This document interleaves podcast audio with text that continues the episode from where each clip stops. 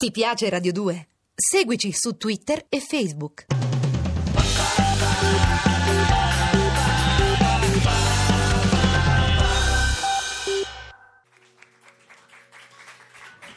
Questa pagina di Franco Bertini porta il titolo Il va. Certe notti la macchina è calda, dove ti porta lo decide lei. Certe notti la strada non conta, quello che conta è sentire che vai.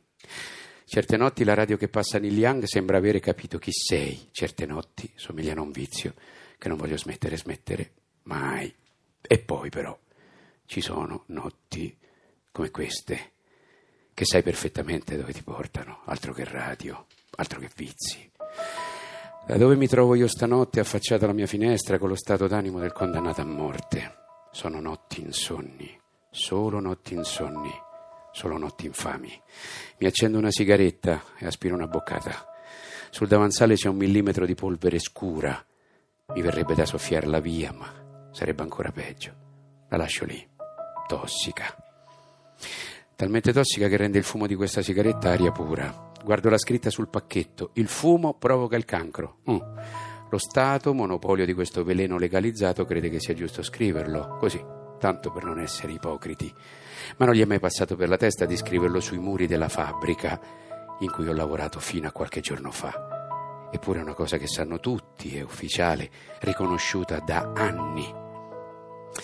E che dovevo andarmene quando ero giovane, quando potevo, con la salute forse ormai già compromessa, ma, ma almeno avrei avuto qualche speranza. Oppure sarebbe bastato non mettere su famiglia e anch'io avrei potuto ridere di questo destino.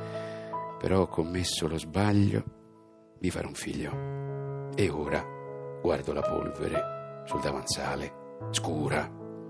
Sono affacciata alla finestra di casa mia a 5 km dalla fabbrica. Posso vederla, lontana, gigante, imponente, con le sue ciminiere che spurgano morte. L'Ilva, l'Ilva chiusa dopo tanti anni, forse per ragioni ancora più sporche delle sue stesse scorie. I-L-V-A, Ilva. Prima era l'Ital Cider, ma puoi chiamarla come vuoi. Tanto è come cambiare nome a Chernobyl. La osservo, insonne, come la maggior parte delle notti ormai, e penso agli undici anni che ci ho passato, penso al momento in cui mi ammalerò, o peggio ancora, al momento in cui si ammalerà mia moglie, e perché no, magari si ammalerà mio figlio che di anni ne ha soltanto nove. Eh, ma qua, lo sanno tutti, siamo abituati a morire e purtroppo anche a sopravvivere ai nostri figli. Questo è, signori, questo, questo è. Lontano dagli occhi vostri che magari vi indignate per quel briciolo di tempo che dura lo spazio di un servizio giornalistico, ma poi, eh, lo so, che potete farci, che ci possiamo fare? E anche la politica, e anche loro, si adoperano per noi con la stessa consistenza dei fumi che ci uccidono. Mia madre crede in Dio, Dice che un giorno tutti quelli che avrebbero potuto fare qualcosa e non l'hanno fatto dovranno rendere conto a lui.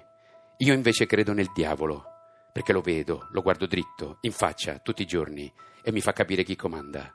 Poco fa me ne stavo davanti alla televisione e ricordavo quando mia madre da bambino mi diceva non starci troppo vicino, che ti prendi le radiazioni. E mentre ripensavo a questa cosa, con tenerezza, un giornalista domandava a qualcuno lì in televisione, qual è la prima cosa che farebbe se per una volta potesse disporre di tutto il potere che desidera? Io fissando la tv gli ho detto fammela a me questa domanda, fammela a me, ti prego, fammi rispondere a me, voglio rispondere io. Poi ho chiuso gli occhi. Se avessi il potere assoluto, farei scendere una pala dal cielo, una pala enorme, come quella di una scavatrice, ma grande come una città. La farei calare sull'Ilva lentamente, creando un'ombra gigantesca, tanto da oscurare l'intero complesso industriale, come un'eclissi apocalittica.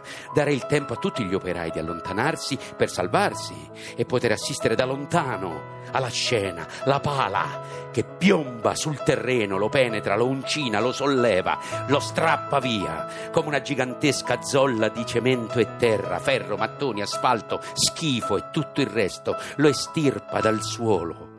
Tutto quello scempio, quelle centinaia di migliaia di metri cubi infami, attorcigliati, rotti, finalmente sradicati via dal suolo, e poi farei alzare la pala, alta, alta, altissima fin dove il mondo a guardarlo sembra piccolo, e poi scaglierei via quel grumo purulento per farlo finire in orbita e lasciare al suo posto un immenso, gigantesco cratere, un cratere fresco, profondo, che poi riempirei di terra buona, profumata, fertile e come fecero nel Far West al tempo dei coloni, spartirei il terreno tra tutti gli operai in parti uguali e per finire costringerei lo Stato a passare a ogni operaio rimasto senza lavoro il vitalizio di tutti gli ex politici che ancora oggi se lo intascano. Eh, sì, questo farei. Ma io questo potere non ce l'ho. E se l'Ilva si ferma, non sarà per tramutarsi in qualcosa di bello e nessuno di noi percepirebbe l'indennizzo che ci spetta. Perciò pensate, sentitemi bene, il paradosso è questo. Domani mattina mi alzo, come tutte le mattine, vado ai cancelli, vado ai cancelli dell'inferno per vedere se ha ripreso a funzionare. In caso contrario me ne torno a casa, con il vantaggio di non accumulare altri veleni e l'ansia però di non poter più mantenere la mia famiglia. Perciò tra le due cose, questa notte, nelle ore che mi restano per dormire, sognerò di ritrovare i cancelli aperti. E pensate un po', poter accedere alla valle del cancro mi suonerà come un privilegio.